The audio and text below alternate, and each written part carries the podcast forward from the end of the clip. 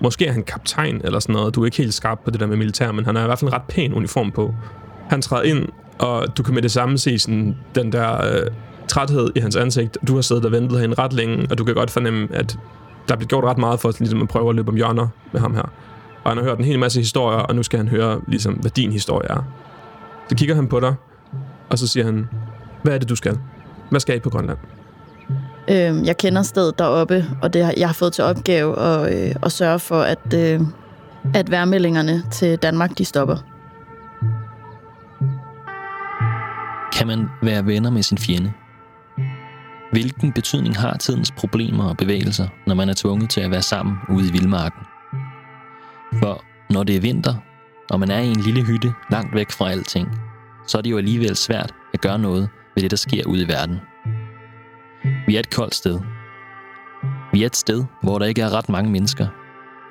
Vi er på Grønland. Og året er 1943. Danmark er besat af Nazi-Tyskland. Men det er Grønland ikke.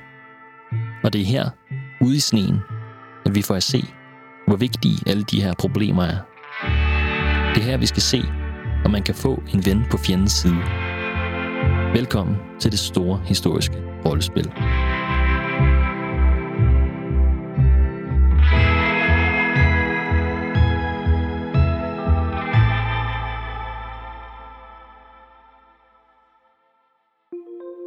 Hej, mit navn er Stine Knudsen. Jeg spiller øh, Jakob Petersen, som er politimand på Grønland, og sådan den eneste. Jeg er sådan mellem høj og meget sådan øh, rimelig sådan middelbygning. Øh, mørkt hår. Ja, og så er jeg lidt en, en loner måske. Jakob blev som 25-årig politimester for hele Grønland. Det lyder måske imponerende, men han var også den eneste. Da krigen bryder ud, var Jakob på overlov i Danmark. Han bliver på et tidspunkt sendt tilbage til Grønland med et brev fra det danske kongehus, som kunne garantere hans passage gennem den britiske søblokade. Hans opgave var at fortælle den værstation, som var deroppe, og som lige nu sendte meldinger til Danmark om at stoppe. Tyskerne ville opsætte deres egen værstation i stedet for. Og det er her, og ombord på et skib på vej nordpå, at de bliver bremset af den engelske flåde. De skal lave en inspektion. Jakob er blevet separeret fra de tyskere, som var ombord, og en officer er trådt ind ad døren. Han er mistroisk over for Jakobs intentioner. Har du noget ID på dig? Jeg hedder Jakob, Jakob Petersen. Han kigger det igennem, og han står ligesom og bladrer, og giver du ham også det her brev? Eller er det bare din personlige papir? Øh, Ja, det er bare min personlige papir lige nu. Okay. Uh, han kigger det igennem, og han kan ligesom se, at du har været politimester på Grønland. Mm. Og efter at have kigget lidt på det, så får han det sammen og giver det til dig igen. Og så siger han sådan, hvad laver du på et skib sammen med en flok nazister? Mine tanker går lige sådan indad, og så kigger jeg op på ham igen. Jeg har jo ikke noget valg. Du ved, hvordan man bruger en radio, ikke? Jeg kigger, jeg kigger sådan bag ham ud på, om der er nogen, øh, jeg kan se i døren, eller, eller nogen, jeg kan se, der står bag ved ham. Døren står sådan på klem, og som han lægger mærke til, at du, at du kigger derud, så, øh, øh, så lukker han den. Så det er ligesom bare privat, og det er jer to herinde. Øhm, jeg synker. ja, jeg kan godt aflæse, hvad siger man? Radio. De her øh, værsignaler, I sender, de bliver ikke sendt i kode lige nu. Jeg kan ikke hjælpe dig med at svare på det her. Hvad side er du på her, Jacob? Er du med i din besætning her, eller er du med mig? Jeg er rigtig træt af den her krig. Og jeg ønsker ikke, at øh, min familie skal leve i det her i mange år. Det er sådan set det eneste, jeg har at sige om det. Så kan du selv fortolke ud fra det, hvad, hvad du tænker. Han trækker en lille smule på smilebåndet over den attitude. Uh, lægger armene over kors, og så læner han sig sådan op ad døren. Synes du virkelig, du er i en position til at give ordre lige nu? Jeg prøver at, at gøre det, som, som jeg har fået bud om. Jeg skal, jeg skal tilbage til Grønland, og jeg skal, øh, jeg skal på sin vis sørge for, at folk deroppe, de øh, kommer igennem det her. Vi har alle sammen vores job. Du har dit job, jeg har mit job. Jeg kan ikke... Øh, og så bliver jeg stille. Jeg kan ikke hjælpe dig. Kunne det være, at du kendte nogen deroppe, der kunne? nu begynder jeg virkelig at, at sidde og tænke, altså jeg kan mærke lige pludselig, så, altså fra at gå fra at være med det samme tænk, nej, nej, nej, nej, nej, stop, så, så begynder mit hoved sådan at, altså jeg kommer i kontakt med noget sådan ansvar og noget sådan øh, en følelse af, af mulighed for, hvilken rolle man kunne have i det her, om jeg har et ansvar. Altså jeg, nu står jeg med en mulighed igen, med noget jeg egentlig synes, det rigtige. Der sidder nogen deroppe, som der sender radio i Danmark, og lige nu gør de det, uden det er i kode. Så jeg ved godt, hvad det handler om. Hvis du kunne få dem til at øh, kode det, for eksempel efter, efter den her, og han tager sådan en øh, lille sådan A5 størrelse bog frem fra en lomme, så kunne, øh, så kunne vi lytte med, og tyskerne vil, vil tænke, at, øh, at du har gjort, som du skulle. Du vil have, at dem fra Grønland skal bruge de her koder, og hvordan ved du så, at der ikke er nogen, der opdager, opdager det? Tyskland kender ikke vores koder. Jeg kan ikke love noget. Og jeg kan blive på, på Grønland. Giver dig et lift? Hmm. Ja. Så skal man jo lige overveje, hvor meget man er klar til at, at ofre for det her. Lige nu bliver det sendt til Danmark fuldstændig ukodet, og vi lytter med til det, men vi nyder godt af det. Men det vil tyskerne ikke finde sig i. De vil etablere deres egen værstation deroppe, og sende det til dem selv, deres egen kode. Og jeg tror, at det, at du siger det her med, at tyskerne vil etablere en værstation, det er sådan en tipping point for mig. Fordi nu, øh, så får jeg ligesom, du ved, hele den her følelse af, hvordan det har været i Danmark, når det er, at de er kommet og bare sådan etableret sig. Og måske ved jeg også lidt, at flertallet måske på Grønland ikke er med tyskerne. Ja. Mm-hmm. Okay. Jeg skal gøre, hvad jeg kan. rækker hånden frem, og så siger han, du gør os alle sammen en meget stor tjeneste. Jeg, øh, jeg tager fat i hans hånd og, og giver den et klem. Det er ikke sådan, øh, som om sådan, nu har vi lavet en aftale. Det er mere sådan, ja, det, det er sgu det rigtige at gøre det her. Så nu, øh, nu gør vi det.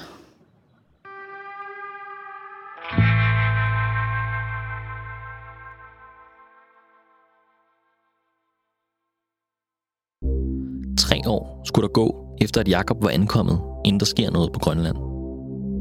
Tre år bliver til hverdag, og Jakob lever et velkendt liv med slædepatruljen og patruljerer den grønlandske kyst. Mens verdenskrigen raser ude i resten af verden, så ligger Grønland stille hen som et isoleret vakuum væk fra krigens virkelighed og rasler. Værstationerne på Grønland var vigtige for krigen. Fra Grønland kunne man måle, hvordan vejret skulle blive nede i Europa. Og det var essentielt for at planlægge, hvornår man for eksempel skulle foretage en militær operation. Det her var i tiden, før man havde satellitter og radarer, så en af de eneste måder, man kunne prøve at forudsige vejret på, var hvis man havde nogen til at sidde et sted og sende rapporter tilbage om, hvordan det så ud hos dem. Hvis man målte en koldfront bevæge sig mod syd op på Grønland, så ville man måske kunne estimere, hvornår den ville nå dele af Europa. Det var derfor ret smart, hvis de allierede kunne spolere tyskernes chancer for at få de her værmeldinger. Og i tre år havde det været tilfældet. Og det er derfor, du nok kan forestille dig, hvorfor det er ganske skræmmende, at der efter tre år dukker fodspor op i sneen, som ikke er dine egne.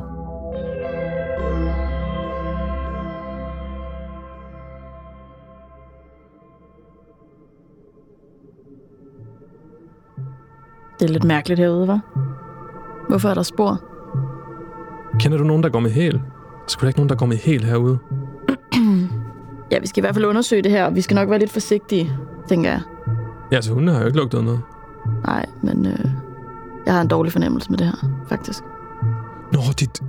Ja. Ja. Jeg ved det jo ikke. Nej, nej. Nej, men Jeg tror du, ikke. efter så lang tid, vil de komme? Ja, Nej, det, Og jeg tror godt, de kunne finde på det. det er sgu lidt underligt. Okay, øhm, jeg synes, vi, øh, vi spænder hundene for her, og så, øh, så går vi til fods herfra. I får læsset skiene af og følger fodsporene, der strækker sig gennem sneen. Der er sådan et eller andet skræmmende ærligt over landskabet heroppe, fordi at Ja. når du efterlader et sæt fodspor, så kan de blive der i hvem ved hvor længe. Øhm, jeg tænker, vi prøver at gå i de fodspor, der allerede er der. Og, øh, og jeg siger til Eli, øh, du går lige bag ved mig, okay? Og, øh, og hvis du holder øje øh, til højre, så, så holder jeg øje til venstre. Okay? Ja. Okay. Har du, har du, øh, har du din øh, riffel? Selvfølgelig. Så, øh, så tænker jeg, at vi begynder at bevæge os fremad og gå forsigtigt, og jeg er hyper opmærksom på, sådan, om jeg kan se noget som helst, om jeg kan... Men jeg har bare en virkelig dårlig fornemmelse. Altså, jeg kan mærke det sådan nede i maven. Det, jeg har oplevet få gange, hvor jeg har tænkt, nu er der noget, og hvor der så ikke har været noget, men, men det her, det, jeg synes, det er virkelig mærkeligt, at der er de her fodspor herude. Sådan, det burde ikke være her. Og du kan rulle et perception check. I øh, går stille med våbnet ligesom tæt ind til kroppen. Eli går baglæns og kigger til siden, fuldstændig som instrueret i. Og I kommer op over den her lille høj, hvor I kan se ned til en af de her små jagthytter. Og som Eli tager sin kigger frem, tager han et stille kig i den, og så rækker han den til dig. Og du kan se bag huset på den her høj to skikkelser, der løber til fods op over en bakketop, væk fra den her, det her, den her lille bygning, hvor der for øvrigt står røg op ad øh, skorstenen. Jeg hiver fat i Eli og trækker ham tilbage. Shh, shh. Hey. Jeg, jeg kigger ud til... Øh, altså, jeg kigger rundt for at se, hvor mange, om jeg kan fornemme, hvor mange der er her. Men det virker som om, at der ikke er så mange mennesker. Du, har kun, du har set et sæt fodspor. Ja, jeg skulle lige så sige, vi har heller ikke set flere fodspor. Så du det? De løber væk. Har de set os? Må... Hvorfor skulle de ellers løbe? Undskyld, jeg ved slet ikke, hvad jeg skal gøre lige nu. Skal vi efter dem? Jeg, jeg er ikke lige forberedt på det her. Måske skal vi gå ned og kigge i, i hytten. Og se, om vi kan finde noget. Se, om vi kan finde, hvad, hvorfor de er her, eller, eller hvem det er. Vi ved jo heller ikke, om det er dem. Nej, det kunne jo godt være nogen, der, der et fly, der er styrtet ned, eller et eller andet. Okay. Vi går ned og kigger på det. En holder vagt udenfor. Og en ser, om de kan finde nogle øh, papirer eller et eller andet på dem. Hvad skal jeg gøre? Skal jeg holde vagt? Ja, du holder vagt. Og du må ikke... Øh, altså, du må ikke være for godtroende her. Det her kan virkelig være potentiel fare. Det ved du, ikke? Jo, jo, men det kan også være, at det bare... Altså, det kan jo også godt være, at det ikke er noget. Jo, jo. Det kan godt... Det, Men der skal ikke ske noget med dig på min vagt. Det skal der ikke. nej, men det kommer der heller ikke. Det tror jeg heller ikke, der kommer til. Altså, det, det vil det være... Jeg bliver sådan bekymret over, at han tager det så nonchalant, fordi jeg er sådan... Jeg, jeg er i total beredskab, sådan, om han ved, hvad, hvad det her måske, men samtidig så gider jeg, ikke, jeg, jeg vil ikke skræmme ham for meget, hvis det så ikke er noget. Jeg gider ikke at være sådan overdramatisk omkring det, så, så jeg siger, okay, kom, så, så lister vi os henad. I begynder jer ned af den her bakkeside og kommer ned til den her lille hytte. Inde i hytten kigger du ligesom om. Der er stadigvæk varmt herinde. Der er stadigvæk øh, gløder i kaminen. Og oven på kaminen, der står der sådan, sådan en lille kaffekande. De der kaffekanner, som du ved, der er i alle de her, øhm, alle de her hytter. Mm. Der er øh, to kopper, hvor der stadigvæk er en lille smule kaffe i. Og det er faktisk også sådan lunt. Altså de her mænd, som jeg har set løbe, er, er lige løbet herfra. Mm. Og de har faktisk glemt deres jakke, for der hænger en sådan stor sådan overfrække, hvor der, som du kigger på den, får du øje på det her hagekors, som du jo faktisk ikke har set i overvis nu, men som du sagtens kan huske, at det her, det er jo det, tyskerne har på deres uniformer.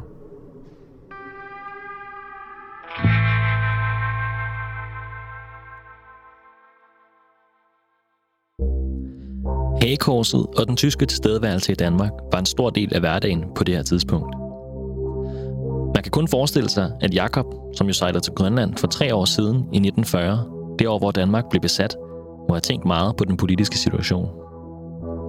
Hans familie i Danmark og alle andre, han kendte derhjemme, levede jo under de her vilkår. I 1943 havde Grønland endnu ikke selvstyre, og det var derfor juridisk set en del af Danmark, som ikke var blevet besat, ligesom resten af landet. I 1940'erne boede der ca. 20.000 mennesker på Grønland, hvilket er under halvt så mange som i dag. Og uden almindelig adgang til telefoner og flyveture, ja, så må oplevelsen af afstand for dem, som var der, have været endnu større. Det her enorme landskab må altså næsten have virket endnu mere isoleret. Det var måske også derfor, at der indtil nu ikke havde været nogen tyskere på Grønland. Men 1943 var ikke ligesom for tre år siden, og det kunne selv Grønland ikke slippe udenom. For i 1943 var tyskernes krigslykke begyndt at vinde. Hvor tyskerne tidligere så ud til at vinde, var de nu på tilbagetog. Ved Stalingrad led tyskerne et stort nederlag og måtte trække sig tilbage igennem den russiske vinter. Det samme begyndte at gøre sig gældende på resten af Østfronten. I Nordafrika var de blevet presset ud, og de allierede var landet i Italien. Undersøgte de nu Grønland for at finde en løsning på deres krigslykke –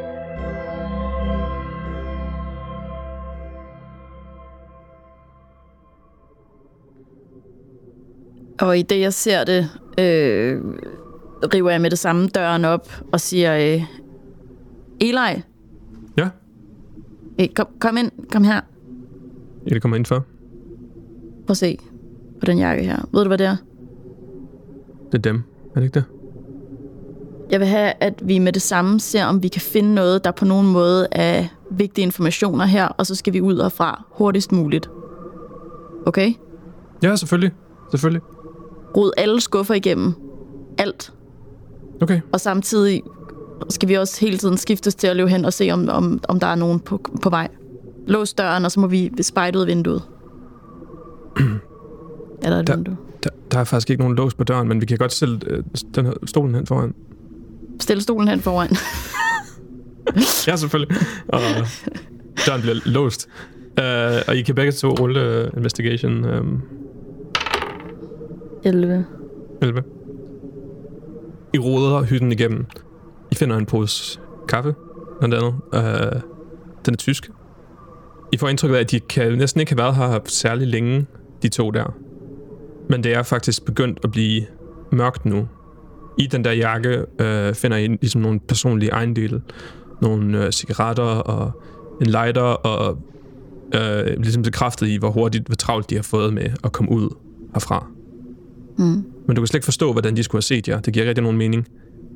På det her tidspunkt har øh, Eli fundet sin øh, dagbog øh, frem, hvor han begynder at sidde og tage nogle Ikke tage lige nogle nu, notater. Så må du skrive om dine følelser i morgen. jeg ved ikke, om du skal finde sammen med Rebecca. Um, I, har fået sådan, I har fået strenge ordre om at, tage, om at skrive ting ned tidspunkter og den slags, Ah. og det er det, han er i gang med ligesom at afdække et eller Godt andet arbejde. Nå, Nå. ja, okay, så han begynder at tage noter omkring stedet. ja.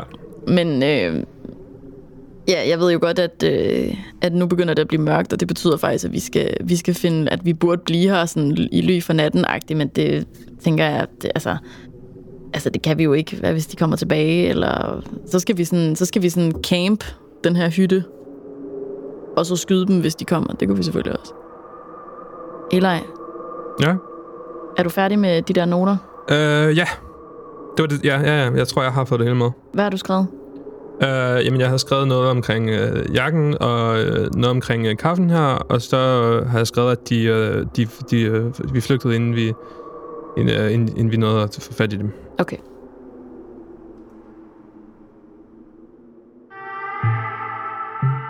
Øh, Ja, Jeg, altså, jeg ved ikke, hvad vi skal gøre her.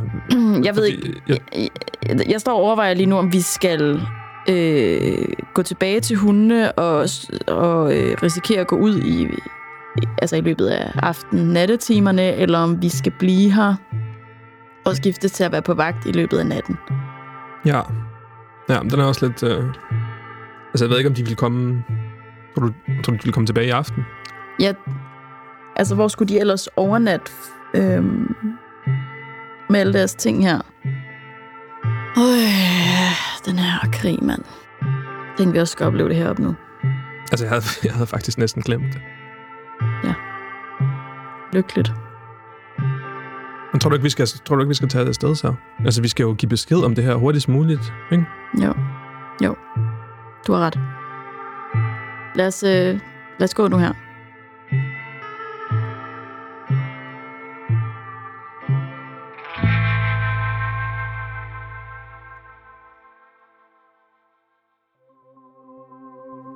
Jakob og Eli har fundet en jakke med et hagekors på, hængende i en hytte midt ude i Østgrønland. To mænd flygtede fra hytten til synlædende ved synet af Jakob og Eli, der nærmede sig. Det ser ud til, at nazisterne langt om længe er kommet til Grønland. Men hvad skal de her? Har de fundet ud af, at Jakob har forfalsket værmeldingerne, sådan som den britiske officer bad ham om at gøre? Der begynder nu en jagt ude i sneen. Du har måske siddet og undret dig over, at Stine indtil videre har været den eneste karakter i spillet. Det ændrer sig i næste uge. Tusind tak, fordi du lyttede med på det første afsnit af vores nye serie, En ven på fjendens side. Vi vil rigtig gerne opfordre til, at man går ind og følger os på Instagram, hvor vi løbende lægger ting ud om de episoder, vi laver. Vi vil også rigtig gerne opfordre til at skrive til os, hvis du har spørgsmål eller kommentarer, eller hvis du har en idé til et rollespil, du gerne vil høre. Og hvis du kan lide vores podcast, så spred ind i ordet. Tak til Stine Knudsen, som har spillet Jakob Petersen. Bag podcasten står Malte Duholm, som har været Game Master, som har skrevet spillet. Rikke Matti har lavet research og har skrevet det historiske speaks. Jeg hedder Anton Færk, og jeg har stået for klipning og lyd. Tak for nu.